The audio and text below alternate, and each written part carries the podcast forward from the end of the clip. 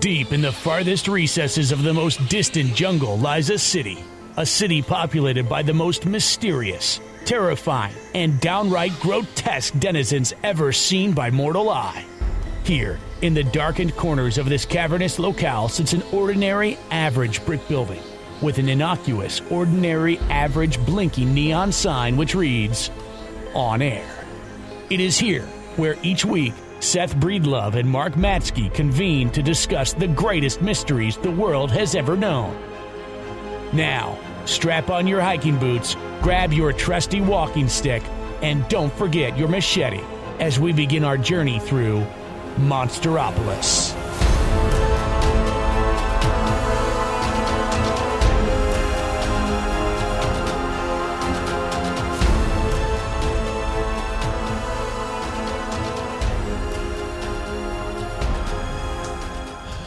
This is Monsteropolis, a show about anomalies, legends, and monsters. I'm one of your hosts. My name is Seth Breedlove. I'm joined, as always, by my pal Mark Matsky. Oh, hi. Hey, we're still here, Still here. still doing it. Rocking the Casbah. Um, what a great song. Uh, we I just totally blanked on what we're doing. What are we doing? What are we doing? This is uh so What have we done Monsteropolis. We should lately? probably nothing. We've recorded. yeah, we haven't done anything. Just emerged from the basement. Yep. Uh, two self-absorbed urban fools emerging Mm, from their mm. their basement. Um, we have a desire to. I don't know what I'm talking about. I can't think. Where do I go from here? Um, Follow your desire. yeah. No, we uh we do have a desire for your letters. Letters are great. I'll tell you why letters are great. They save us from doing a ton of research work on this show, and uh, we can uh, just read your letters and commentate on it, which is going to be the next episode. Originally, that was going to be this episode. We were going to read letters. Now we're saving the letters for next episode. We want to continue our Olympic discussion this week and really get into the nitty gritty gritty of the um, Olympic project, the nest site, and the OP cabin, which we have to Mhm. be careful talking about the nest site because I don't want to give away a lot of stuff. Um, but we, I think it's important that we talk about that on the show because uh, I don't know, it's it's a big, it's not just a big part of the the film, but it's also it picks up on something that Mark and I started in 2018 when we filmed Mm. uh, the first part of of On the Trail of Bigfoot. So, um, And you know, the other thing that letters do is it it introduces topics that we would never have thought Yes. of ourselves. yes, Because I. I tend to have a kind of trusty lane that I go in, and so the variety is the spice. yeah, yeah. So send send letters, uh, please. So, um, so yeah, uh, there's nothing to announce. We work. It's kind of slow. We're in a slow period right now where Kickstarter backers should have actually, as you're listening to this, will hopefully have your copies of On the Trail of Bigfoot: The Journey, or at least be getting them soon. Um, you can thank Adrian. She's the one that spends all of her time sending those out. Um, but it, we're we're just kind of like things are kind of puttering by until the releases start coming hot and heavy, which will be fairly soon. the The Journey will hit, followed by Dark Sky, followed by I'm assuming on the trail of the Lake Michigan Mothman for squad members and Kickstarter backers from last year. And then Howl of the Rougarou, and then finally Discovery should wrap up the year, at least for our backers. I don't actually believe that the Discovery will be out until next year. Um, that's my sh- assumption, given that 1091 has to release it, and I just I have a, a the inkling that they will kind of push it to the beginning of 2021, 22. What year is this? 20, Yeah, it'll be twenty two. 2022. Yes. So, um, so yeah, that's it. So, so, uh, that mail, by the way, monsteropolismail at gmail.com if you want to send us mail. Uh, let's talk about the trip. So we, we already discussed the first basically three days of the trip, which were entirely B-roll centric. And I have to say, it did not feel like we were making a movie. It felt Hmm. like we were kind of just exploring a place, and we were having a blast, and it was very laid back. I don't think there was any anything really that str- stressful outside of getting lost on A Line Road. I can't think of anything really that stressful. No, no, it was just it was fun. Yeah, Just a blast. yeah. We um had a good breakfast one day in Forks. Oh yes. Uh, did an interview and had a good breakfast. Mm-hmm. That interview was kind of early too, wasn't it? Like eight a.m. or something. The Mike's interview. Yeah. It was early. It was. Yeah. And, uh, time is very fluid. Yes. When you go from yeah, east to west. yeah. I woke up. Oh my. I woke up every day very early. Um, and some days I could manage to stay in bed for a little while and, and get some further sleep, and other days I just got up and did stuff. So, um, It was nine o'clock when we met him. okay. Yeah. S- For some reason, it felt very early. um, but uh, so we we finally we headed for um, this is where I have to be careful location wise. So Mhm. I'm just not even going to mention this. Yeah. So we we we headed for the nest site uh, from from Forks on uh, on our day four, and this was the day where we were going to meet up with the Olympic project. Um, and and so this day is where the to me the film kicks off. So this is where the it felt like production really kicked into high gear. And one thing I don't know if you you heard Alex's show or not, but uh, Todd Hale said one thing that surprised him was that we never stopped filming. It was Ah, like it just the filming never stopped, Right. And he's like it. th- He expected it would be like kind of a, you know, we shoot some stuff, then we'd stop. But it, he said there was never a point while we were there where someone wasn't shooting something, and that's mhm. true. Like we, I don't know that I've seen that on an STM shoot to that extent. There was constantly at all times at least one camera going, and usually two or three, and most not if it was daylight, four or five were running at any given time. Mhm. That's not including Alex and Eli right. who were with us that day too. So, um, I can say that when we met up with the Olympic project, it couldn't have happened at a cooler location. Uh, we followed Shane up Yeah. a up a logging road out into a clear cut, and there's the group like hanging out. And we drive up and we pull in and we get out of the car and everyone's standing around talking to each other. And we went up and everyone met up. That was where we met up with Alexander and Eli, and that was my first time getting to meet Eli Mhm. uh, very very uh probably one of the highlights of the trip for me honestly the dude had me rolling like five seconds after i got out of the car so um but we we we met on this in this clear cut but it, there were mountains kind of overlooking us yeah. Yeah. like kind of ominous behind right. clouds And weather systems moving through. Yeah. It was, yeah. Honestly, it's one of the most scenic places I think we Mhm. were the whole time. And Yeah. just in terms of scope and spectacle. yeah And there's the added touch that, you know, this is, it was private land. I mean, we're only there because of them. Mhm. This isn't a pull off from the highway you know, that you would go. Yeah. There's sort of a, a, a cool sense. And, and this really took over from this point on that we were there you know, at the invitation of the Olympic Project Yeah. and uh, just a feeling of being very appreciative for that Mhm. because that's that's what was the access was all thanks to them. Right. Yeah. Um, and like you said, it was constant. Like pretty much the entire from then on, everywhere we went with them was because of them. And even um, on the on one of the nights, we did a walk, and we were allowed to do that walk because we were connected to Mhm. them. So.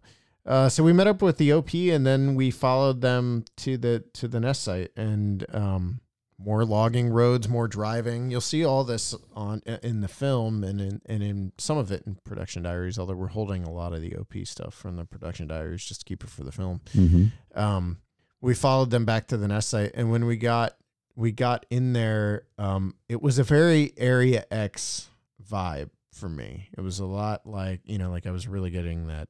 You're. It's a strange thing because we've been to a lot of locations where Bigfoot history has been made. And you definitely get that sense of history. Abear Road is like really good Yes. example of that. Oh yeah. But there is something different about going to a location where you're aware that history is being made. Hmm. So in Mhm. the in the moment history is being made here, you might see or experience something. Right. So be on, guard. hmm That's kind of like the vibe is very different in those two those two scenarios. They're very different from one another. I don't know if you picked up on that or if you had that same kind of sense or Yeah, no, it's interesting. It's a great way to describe it. Because you always i mean in area x i imagine from what you've told me and what i've seen on film and certainly here you know you have this sort of dichotomy between the camp feel and Mhm. everybody's sort of loose and relaxed and just having fun but then when you go to the more specific locations there is a shift that happens Mm-hmm. and people do sort of cross over into a more aware kind of you know aware of your surroundings and more serious Mm-hmm. vibe and that that's very much at work you know like Abear Road for instance I mean it's historically interesting and you can replay it in your mind but there's not as much of a sense that something's going to happen right now because right. you, the remove in time and so forth Yeah, but but X and and uh, especially here, like this is recent. Like the- the stuff that's happening is is recent activity. Um, we so we get in there and we do. Uh, I don't. I really don't want to do a play by play because Mhm. a lot of this is going to be in the film. You're going to get to experience all this. But we did a we did a hike down to the nest site, and um, a hike is a generous way of putting it. I mean, it was there was a trail, but it's really just a path Yeah. that they've worn th- from walking down this like hill mountain this Yes. mountain down into the nest site I'd um, call it a scramble yeah how's that yeah it's a Which- scramble down there I, I don't know if you had the same uh, impression but the sizzle reel some of my favorite shots in the sizzle reel are the slow motion shots of our bodies and heads disappearing into the thicket yeah. in slow motion Mhm. that aaron was shooting from above some of that stuff does such a good job of putting you in that moment where your my number one goal walking through there was get the shot. So I was always holding the camera up over my head so it's like pointing down getting the shot. My secondary goal was don't lose an eye yeah because the, you were getting slapped in the face with huckleberry or branches or whatever from Sure. the from the person in front of you yeah who was also trying to keep it out Right. of their face. yeah So there's like, no way to prevent there's no way to stop it from happening. no Um, so you're it was now I grew up in doing this as a kid. This is one thing I didn't talk about on Alex's show that I wanted to. We grew up in with a woods behind our house with that Ohio undergrowth, like real thick in the summer. And we bushwhacked through there all the time. We didn't call it bushwhacking. Yeah. We just called it walking around in the woods or Right. playing in the woods right but it reminded me a lot of that. So Mhm. it was never I, I never fell or anything out there. And I would like to think it's because my brain just had some sort of muscle memory from when I was like Mhm. eight years old and I was able to not my brain had muscle memory, but I had muscle memory from when I was like eight years old right. walking around in the woods because that's what it reminded me of. Um, but we got down in there, and then I want to I want to talk about this too because you weren't with me, but I grabbed Aaron and Shane. I wanted to kind of move away from the camp as quickly as possible because we were losing light real real fast, hmm and Shane didn't want to be down there after dark because he had to get us back out and then come back down, right. And so he was trying to make sure that we were out of there, you know, by dark. hmm Um, and you'll, you know, when you see the movie, I think you'll get a sense that when we were going down in, the sun was already setting pretty good. I mean, we we were getting that orange light was coming through the trees, and it was it was getting starting to get dark already. right And in fact, by the time we got out to the main trail when we left, it was already dark. hmm Um, yeah and to be clear we didn't go to the nest site No. proper that first night yeah, I, I made it sound like we, we, went did. down to their camp that they camp. had set up that was actually above where the nest site is which was the located. first time they've s- they've camped in there. So they've never camped in that area before. They've never camped that close to the nest site. The nest site was about he said maybe 90 yards from where that's that actually seems excessive. I don't think it's that far from where that camp is. Say maybe 50 yards from that. yeah it's 40 it's so 40 hard to tell because there's no visual reference really Well, I watched the- the footage and from the camp down to the nest site is less than 5 minutes on video. So it's not far because Mhm. you're moving so slow because of the bush. right I'd, I'd really say 40, 50 yards That's- tops yeah to, to the nest site, but they're camped above it in this little clearing that they've, that they had made specifically for this. hmm So Alex and Eli are camping out in the woods at the nest site for the first time. Basically anyone's ever stayed there. So yeah. you'll get to see that in Beyond the Trail. Um, not the first episode that's going to be coming out, but but the next Beyond the Trail that'll be coming out later this year. And we haven't talked about Beyond the Trail hardly at all, but um, it's a free YouTube series. You'll get to see it. The first episode's done. It'll be coming out r- really, really soon. We're just going to kind of surprise everyone with it. Yeah. So be. I watched it. Oh yeah, Yeah. we haven't talked about it. Mm-mm. Do, you like it? I did like it. Okay, Yeah. cool. Yeah. My mom liked it. Mm-hmm. Yeah, I think my mom liked it because White Mountains. She gets to go. Oh. She gets to go back vicariously. Right. Right. She was pretty excited about it though. There's some ma- there's some amazing shots Yeah. in that. There really are. And I like Alex's voice Yeah. being the Yeah. driver of it too. It's a, it is exactly what I wanted it to be, which Mhm. is not common when you're making these things. You never Mhm. know what you're going to end up with, but it is it's bushcraft and Bigfoot. yeah. I'm excited. I love that. Well, not to go spoilery, but I like it when he tells you what he takes Yeah. along. Yes. Stuff like that is really cool. Some my mom loved that part too. Mm-hmm. Yeah. It's a cool part. Um but yeah, the the so Alex and Eli actually stayed down there. You'll get to see them uh, staying in the in the camp. So so it, that's what I mean about how the the episodes or the film and Alex's film will kind of inter intertwine with one another because you'll meet that that camp through us, but see them actually staying in it Yeah. in his in his uh, beyond the trail. So it's a really cool. But anyway, um, Shane and Shane and um, Aaron and, and I jumped off into the bush, not Mhm. far, like 10 yards. We were Yeah. Barely, I mean, 40, 50 feet from camp. We were right, Right. there. But Well- no one could see you. You couldn't, we couldn't mean- see you. And the only thing we could hear was, was occasionally the girls laughing or Yeah. whatever. Uh-huh. Now, what was crazy was I've we've been all over the woods around the country, and I've talked at length about growing up on the road, um, travel. I spent tons of hours in in the Great Smoky Mountains and Mhm. around Pennsylvania in the forests and deep south. I've never once seen bear track in the woods. Never. I've never found a bear track anywhere.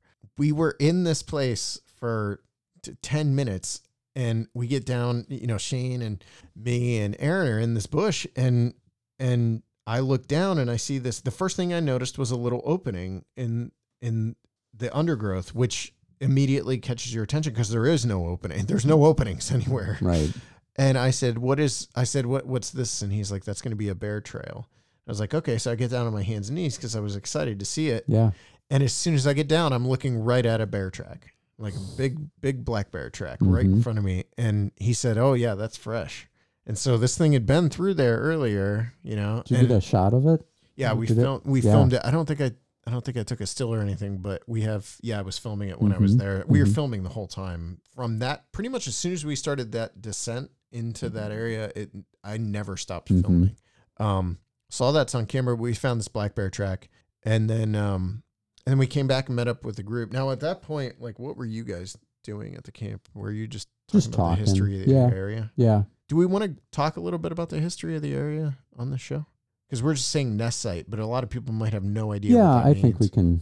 go. we go- probably go should. I'll let you.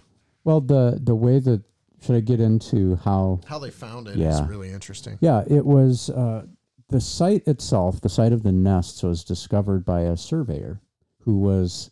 There's laws concerning how close you can log to a salmon bearing river. So he was this surveyor was just doing his normal business in that remote location and uh, tying off ribbons onto trees to indicate how far you can log and no farther. And he's the one who came upon things that he had never seen before in the woods, which included these depressions in the ground, the huckleberry branches that had been snapped off seven, eight, nine feet up on the bushes and arranged in a very intricate way to create what, especially when they were first discovered, resembled nests. And he um, reported that to the owner of the land. The owner of that land knew of Derek Randles's interest in the Bigfoot subject and essentially said to Derek and the Olympic project by extension, I found these things, or one of my men found these things. We don't know what to make of them. We're not going to harvest this land for five years. Would you like access to it? Because if you do, then you can use this as an investigation site for that period of time.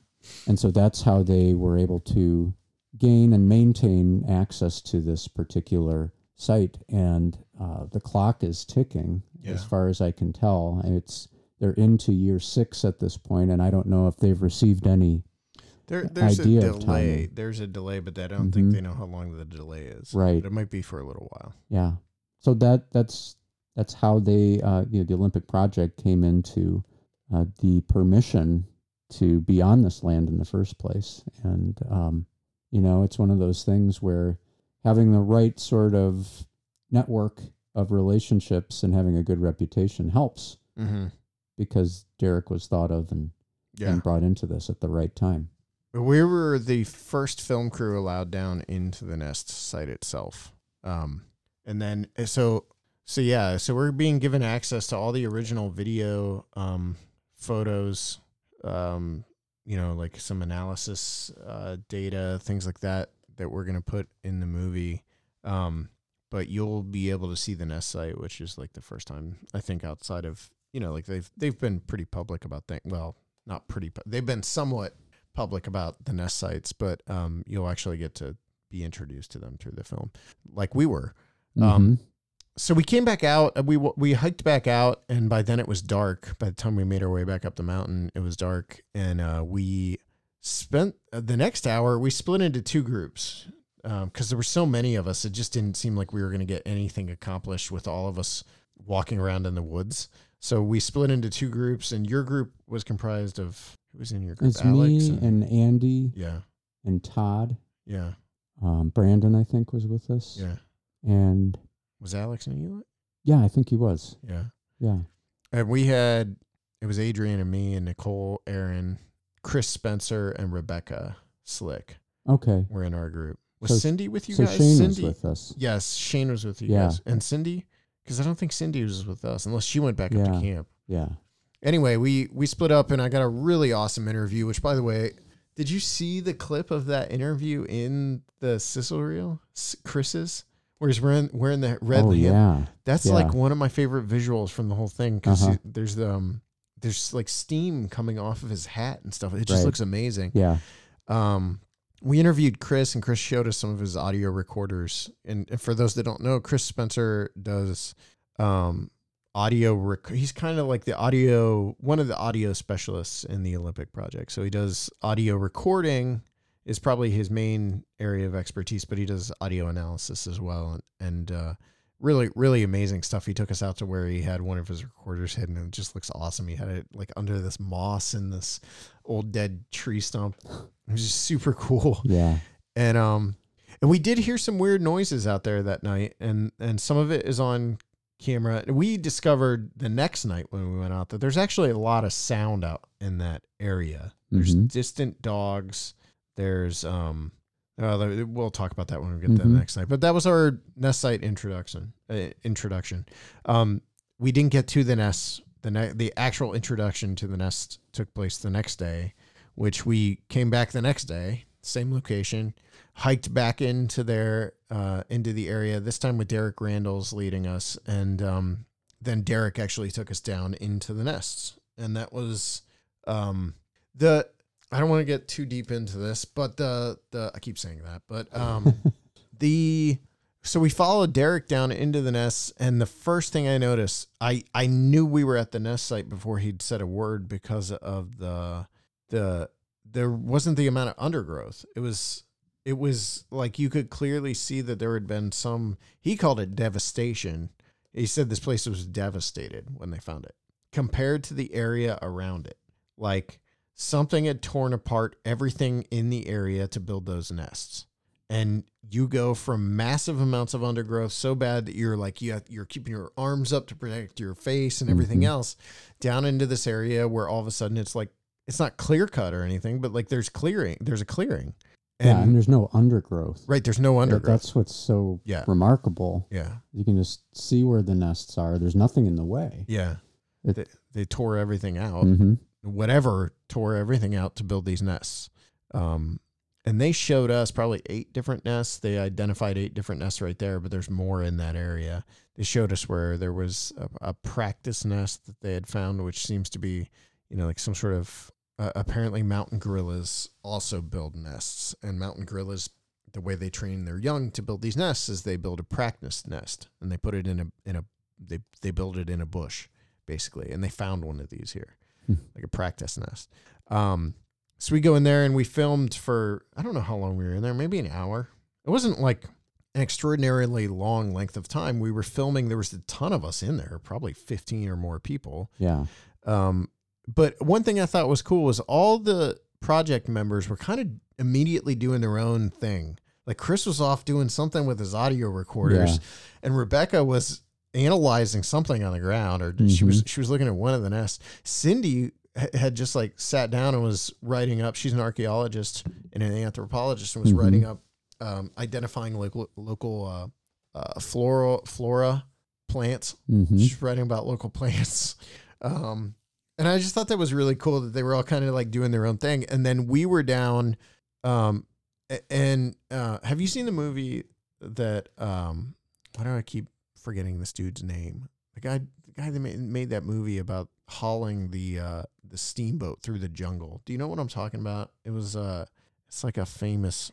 I forget it. I.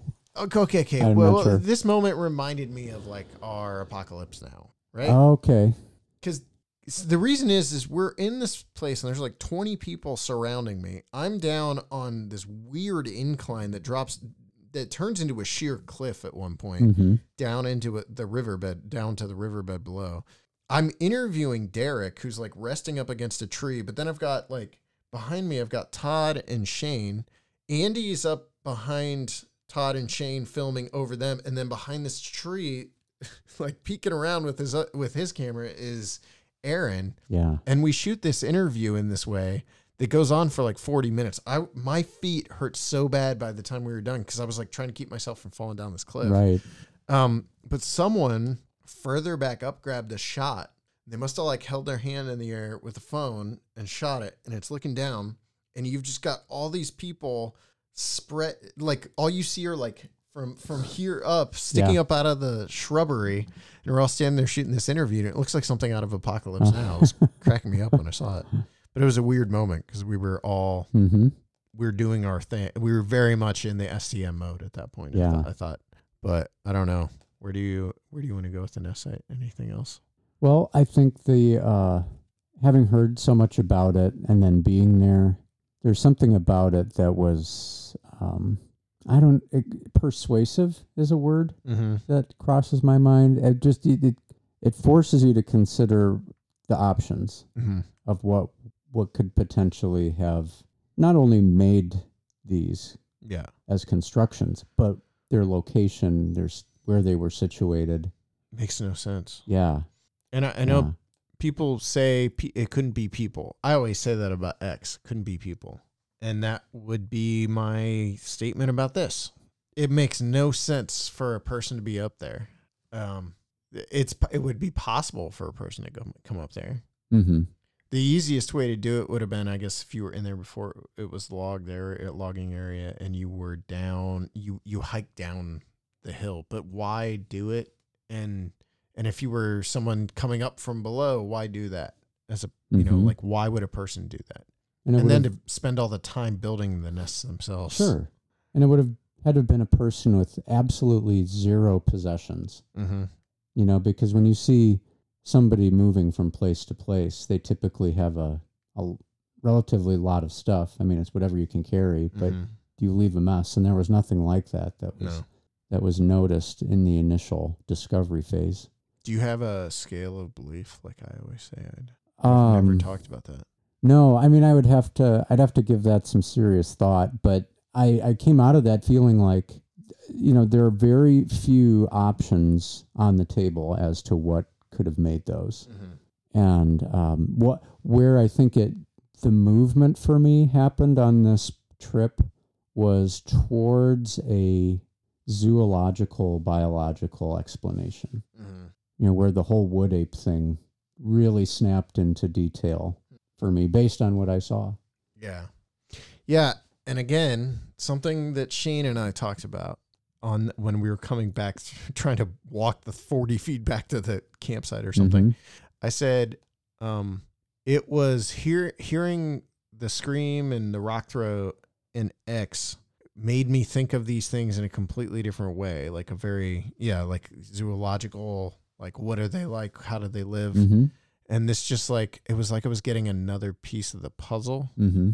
and uh, and it kind of fit with what I already think I know, or at least have have started to assume, you know, like about what I, th- you know, like how these things might be or how they Mhm. live. They like Chris said something that fit with that too. I said, "What have you learned? What do you think you know about Bigfoot behavior based on sounds?" And he said they don't there's no repeating patterns. It's not like they're they don't repeat the same sounds. They're make they make different sounds. They're they have a personality. Hmm. And his belief is that they're more human than than ape. But um he was talking about how you know, like people will say, "Oh, I had this audio recording of a Bigfoot," and then they'll play it, and it's very clearly like coyote, and that's because they're kind of like repeating that howl, and like or wolves, where they, you know, they, Mhm. they'll repeat uh, their their wolf howl, Mm-hmm. and he's like, "You're you're not gonna get that with a Bigfoot call. It's like something co- completely different. Hmm. It's and it's like they don't repeat the same things twice." And I thought that was really interesting Yeah. because I told you what I thought I experienced that night was something that was just jacked that it had messed with us. That it actually managed to hit that roof that night. It was pretty pumped up about that. Yeah. And it was that was almost like a jubilant Gotcha. Yeah, yeah, nailed it. Which reminds me of something my dog would. You know, like if your Mhm. dog was, I don't know how to explain that, but Yeah. it, kind of reminds me of an. It's it's zoological. It's an animal, Mhm. and um, yeah, that's interesting. That's an interesting way to put it. It does. It, it the more. It's funny. I I don't know if I was expecting a wow moment. There wasn't a wow moment. It was like it was a more.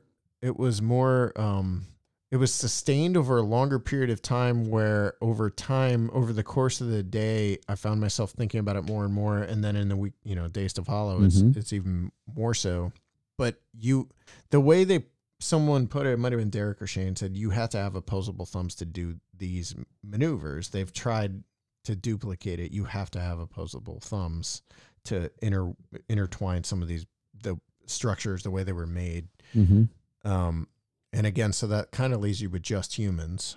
And I guess the question is, why are people there? And you know, the interesting thing, I started thinking about this because of that discussion about about the call that we caught on that that Derek and uh, that David and them. And this isn't out there publicly, so I'm not going to talk too much about this. But there's there was a call that was on our recorder, and and the discussion started being about is it a wolf or a person? And I started thinking about the idea that in a you know like we we're going to immediately jump to a nat- something we consider a natural animal which is a wolf but to like david and those guys bigfoot is a natural animal they know they Hmm. know it exists so that's what they are going to assume that call not assume but that's what they're to them it's Yeah. it is it is a natural They've- animal Right. They've gone through their own process of elimination. the shoe fits Mm-hmm.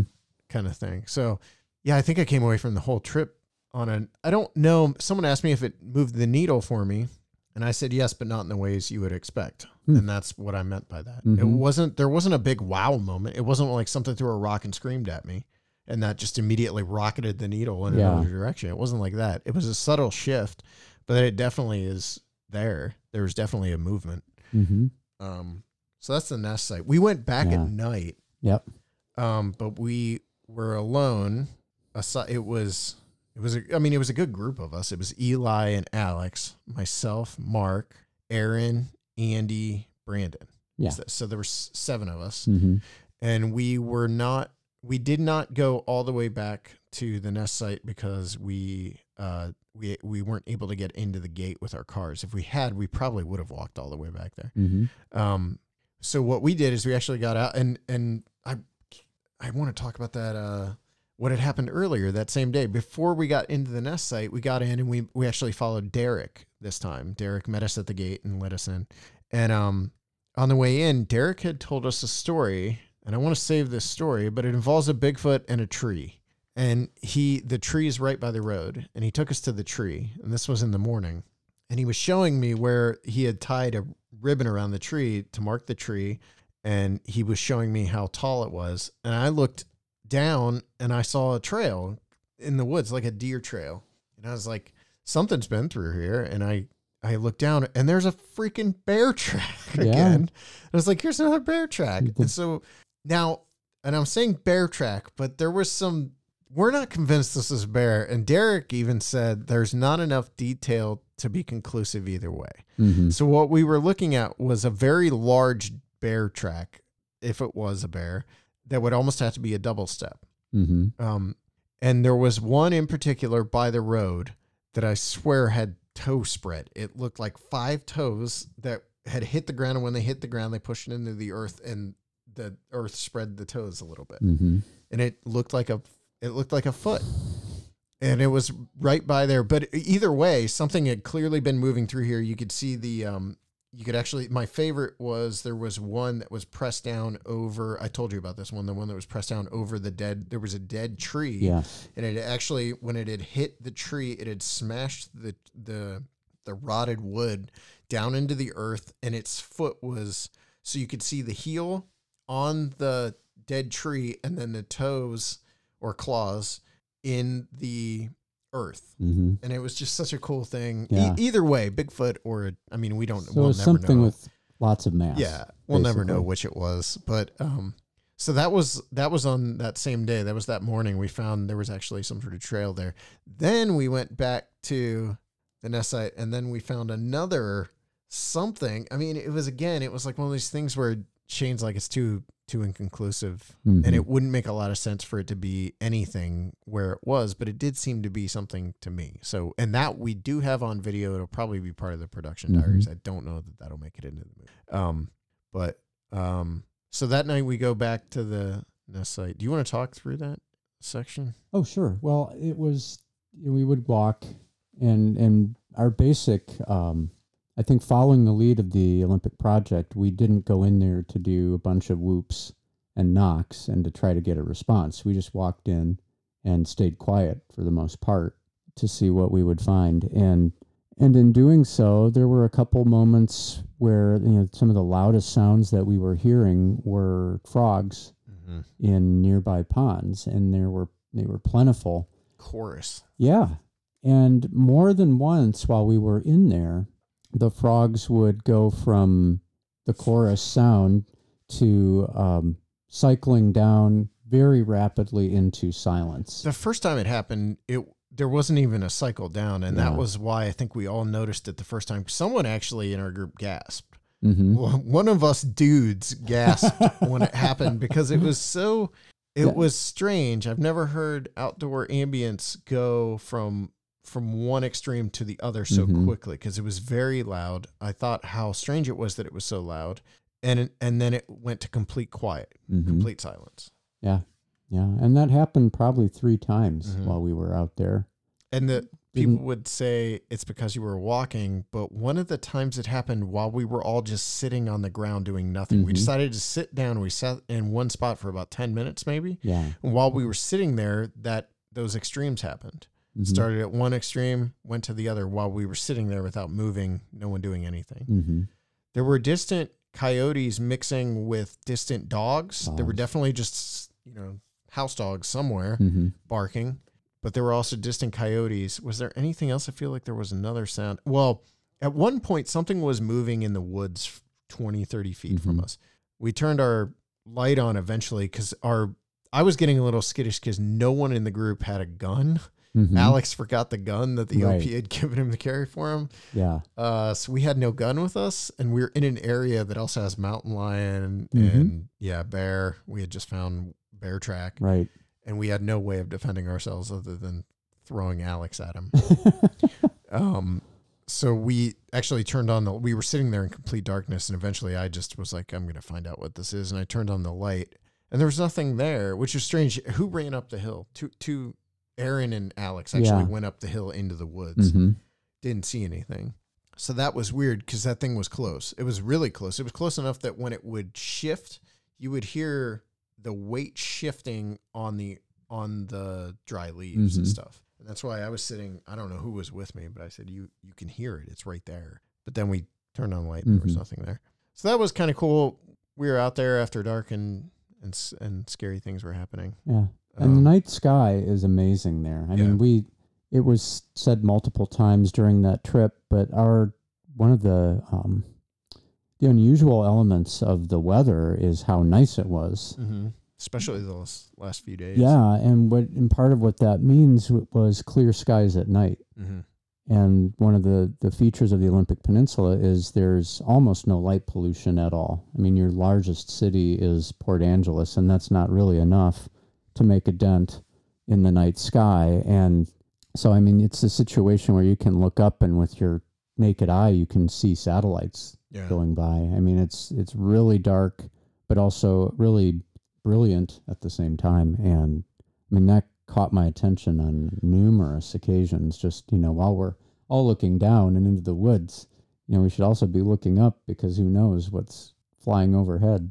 Um, Which we so let's just jump ahead Sure. here because Yeah. we're running out of time. And Mhm. also I don't want to give away too much, especially about the last unit. So mhm. um day the day five or day what is this now day six day five day six is all interviews for me from from my part during the day there was there were two groups me you andy brandon Mhm. were at the main op cabin shooting interviews we shot six or seven interviews in a row it was either way it was the biggest interview day we've ever done on an Mhm. stm shoot completely draining i'm sure it was draining for andy because it, Oh, it's yeah. just like mentally it's difficult to run that many interviews because i'm trying to like figure out and i don't this was like one of the times where i was like i should have done prepared questions i never do that because i don't like to interview that way Mhm. but it got to the point where I my brain was so fried I couldn't pick up on threads to follow because I was so Mhm. tired.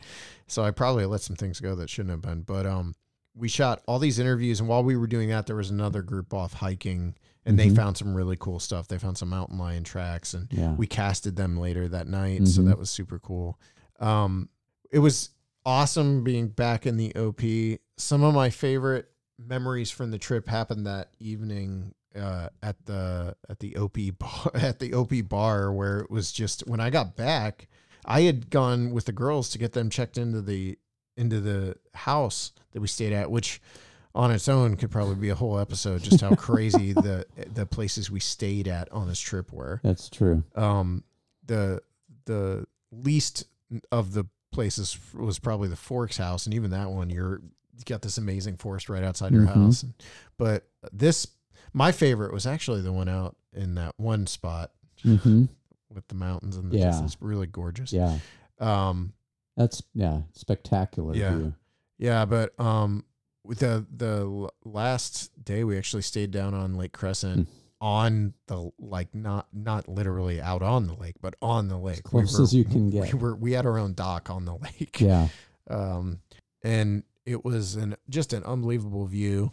I got them checked into the house, and then I went back to the cabin. And when I got back there, there was no one there except Derek, David, and Mark Marcel. Mhm. So the four of us sit there for like two hours, or it was probably like two hours just hanging out, hmm uh, talking about life stuff. There wasn't a single mention of Bigfoot for that entire time. We were just talking Yeah. about. There was a discussion about the Vietnam War. There was a discussion about our mothers. Uh, really long discussion about being a dad. Hmm. Like all the stuff that I am enjoying now that I'm a dad. Yeah. and and getting older. All the kind of stuff that I want to talk about with Mhm. people. And so I just had a really cool conversation with them.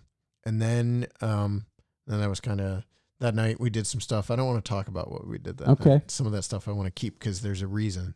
Um, but we did get to see a lot of that. What was I mean, what was it like for you going back to the to the OP and actually getting to spend time there? Well, it was it was really um, almost like dreamlike in a way. Not like dream come true as much as Surreal. having dreams Yeah. about things because in part I think that's because Mark Merzel, for example, who's now part of the Olympic Project, the only other time I've ever talked to him was on Mount St. Helens. So to see him in a different setting, but it's the Olympic Project Bigfoot barn, and to like reconnect with him and just start immediately talking about nerdy historical subjects because you know you're with a, a kindred spirit. I mean, that was really special. And the other thing is, immediately we noticed when we walked in, you know, there's on the trail of Bigfoot posters oh, hanging Oh, yeah. up in the Olympic Yeah. barn. It was like, That's surreal. yeah, Some of our movies. There's over by Minerva, that Minerva Whitehall on the trail of Bigfoot. Yes, and yeah, and there's I think the it's also very cool to see that play the, the location being utilized for its really its intended purpose, which is sort of like a a base camp, you know, with all the all the members there at the same time and kind of individually, like you said before, doing their things and getting ready, prepped for you know our little adventures that we went on. Um, it, it's it's such a unique opportunity. You know, I felt I really this time, even maybe more than the first time, felt like um like a guest at something extremely special Mhm. and just didn't, you know, just wanted to take it all in. And they were all so gracious and just fun Yeah. and and real people. And Yeah, it was uh I think we forget like what what that's like, but um cuz we don't spend a lot of time with Bigfooters. no, not no. We don't. Mm-mm. Uh the Bigfoot community in Ohio especially is very fractured. I don't know that it's as bad out there. Maybe it is as bad. It's probably as bad everywhere, but there are groups that are that are particularly welcoming and and the OP has always been really great with us. Mhm. Um, and I think you know the first time we kind of met them, and it was kind of like getting acquainted. And this Mhm. time, I think we become friends, and I think Yeah. that's the difference now. Is like like I consider those guys friends, you know, and and I hope I hope the feelings mutual. Mhm. But like either way, that it's it was just a really cool experience being out with them and uh, spending time and just doing it in that particular place. Yeah. And I hope after the movie's out, um, you know, you'll get a read on where we were in all these places Mm-hmm. and um and and we can talk maybe a little bit more about it. We have to be really careful with the nest site stuff, so I can't talk about too much about geographically where we were. But um yeah, it's just as a whole it was a crazy trip. We never stopped moving. We didn't even talk on the show about the airplane. No. I mean, there's numerous adventures we had that we haven't even discussed. uh, we attempted an airplane ride that ended in me passing out, Aaron throwing up in a barf bag, and the pilot turning around 10 minutes after we left the runway. um, and there's, and then there's, yeah, there's, there, I mean, even the night that we went out for that walk, it's way more than we just walked a little bit, Mm-hmm. sat, and waited. I mean, there was just something about being that close to a place that's active you know, with Bigfoot activity even today. There's something special about it. Mm-hmm. Just a crazy trip. Yeah. Yeah. And just driving around, you're always Mhm. conscious of the fact that, you know, we're here on this stretch of road alone and something could run out in front of the car. It's the most, you know, percentage wise, it's the most likely way you're going to see something. And that, I don't know, that feeling ne- is never far from you as you're going around, even in national parks and Yeah. populated more populated spaces. One thing we, you- I guess, a moment that always will stand out for me is when we pulled up to the Hoh rainforest near the entrance, and there's an elk Oh yeah. in Just a pond, Yeah. like just chomping away. Didn't care that we were there at all. The next day we saw a whole elk herd. Yeah, yeah, and it was just sort of a, it was truly a welcome to the Olympic National Park moment. I mean, it couldn't have been scripted any better. And then there's the elk over on the other side of the road, kind of watching from. Hiding in the woods. Yeah. That was super cool too. Yeah. Yeah. Um, we but the big you know when STM started out, the biggest part of our we used to talk about this, but the biggest part of our the way um, production value, the the production value was all in the locations, and we kind of got away from that in the core STM series. Like now it's you know they're very much geared around like the recreations and all that, and that's Mhm. fine. hmm But like that's what on the trail of gives us the opportunity to do is kind of return to that. The production value is where we are. Yes. So, so that really holds true with the Adirondacks and the journey, and it, and it will very much hold true with Discovery and and the Olympic Peninsula. It's the star of the show is the It scenery. is. Yeah, for sure. But, um, yeah, and if you're a member of the OP, thank you for for welcoming us. Thanks, huge thanks to the Olympic Yeah. Project for being part of the film. I mean, it is a film about the Olympic Project as much as it is about the Olympic Mhm. Peninsula. There's only one interview with anyone outside of the group. Um, and the interviews that are from outside of the group are about are still about the group. So uh, I think that's it. All right. All right. Uh, we'll be back next week. We're going to do letters next week. So, uh, mailbag yeah, episode. mailbag Send them in. send them in. Send them on in. I think that does it. Uh, leave a rating or review. And uh, monsteropolismail at g- gmail.com. Thanks, guys.